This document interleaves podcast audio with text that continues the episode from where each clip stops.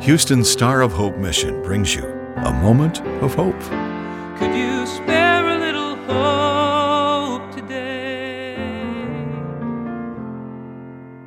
Hi, this is Scott Arthur.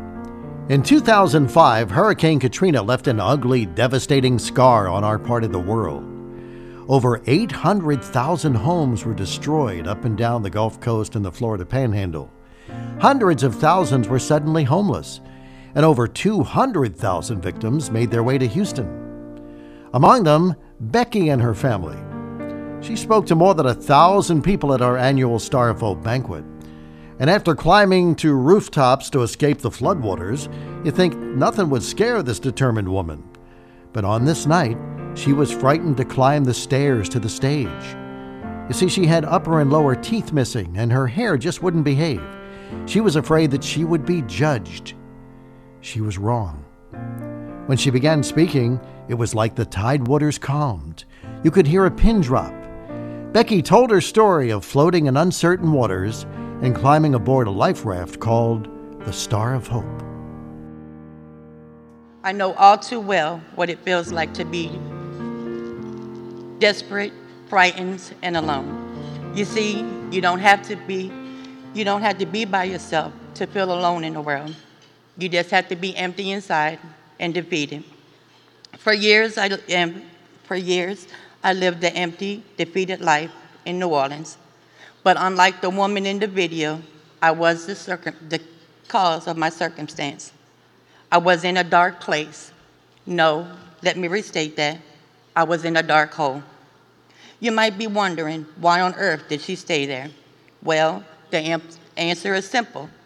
If you dwell in darkness long enough, your eyes adjust to what you want to see. All I wanted to see is where I could get my next drug, my next drink, or even both. I wasn't taking responsibility of my children. I couldn't keep a job, and I didn't care about anyone or anything except myself. Then my life went from bad to worse.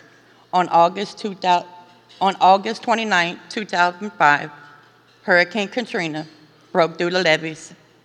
The storm swept through my house in the night. While my family and I slept, I was awakened by what seems to be rain coming down on me. I jumped out of my bed to find myself in ankle deep water.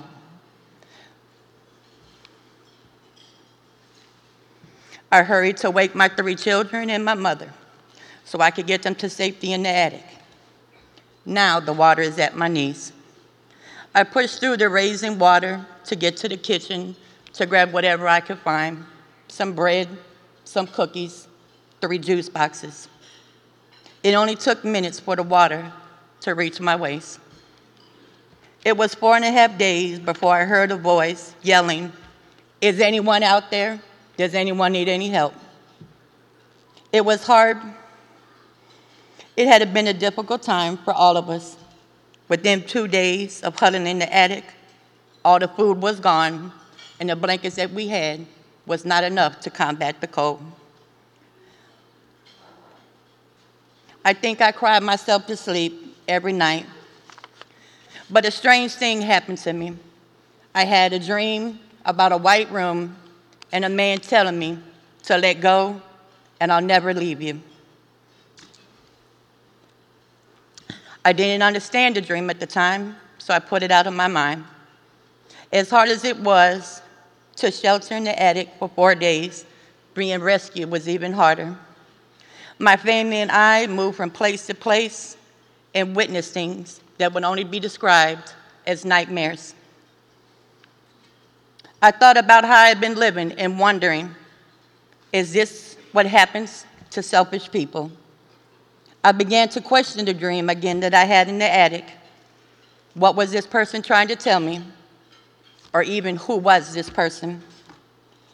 My final stop was at the Houston Astrodome. My family and I had left everything that we had ever known behind to come to something that looked like a war zone.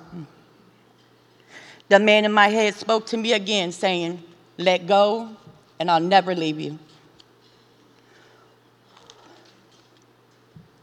Eventually, I found an apartment, but still, there was something missing. I noticed a church across the street and decided to go in one Sunday. By the end of the sermon, I knew that the man in my head was my Lord and Savior, Jesus Christ.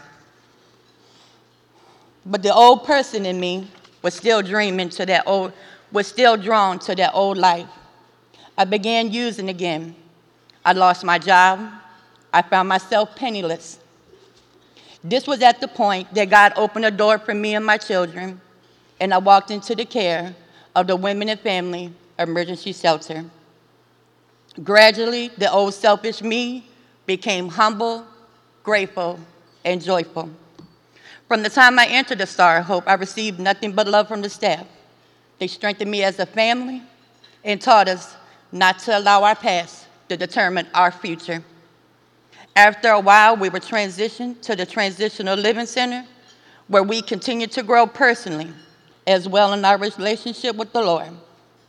I followed each step of the program to gain the, the tools that I need to stay clean and sober one day at a time. I am completing my high school education, and soon I will receive my GED. I am enrolled in the Night House Reading Program, which has been a godsend to me because it has identified my dyslexia. This program has did wonders for my self confidence. I no longer feel ashamed of not being able to help my children with their homework. I'm no longer hiding in the black hole. The man in my head, my Lord and Savior Jesus Christ, has changed me. He guided me to the Star of Hope, and through the programs and services offered there, He has given my family and me everything we need to move forward. He led me to you because everything that you do to support this ministry gives me hope for tomorrow. My future is bright. Soon, I will apply to ACC to pursue a degree in culinary arts. Thank you for making everything possible. I am truly grateful. Not long after that speech, a generous and caring Star of Hope donor arranged for Becky to receive a new set of teeth. She smiles all the time now. For more stories and testimonies, visit sohmission.org and click on Changed Lives. Well, that's it for now. Until next time, keep a soul full of joy and a heart filled with hope.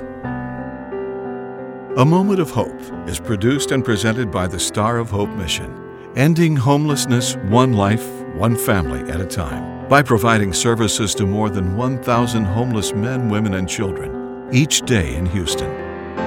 Could you spare a little hope today? For more information or to donate to the Star of Hope mission, please visit sohmission.org.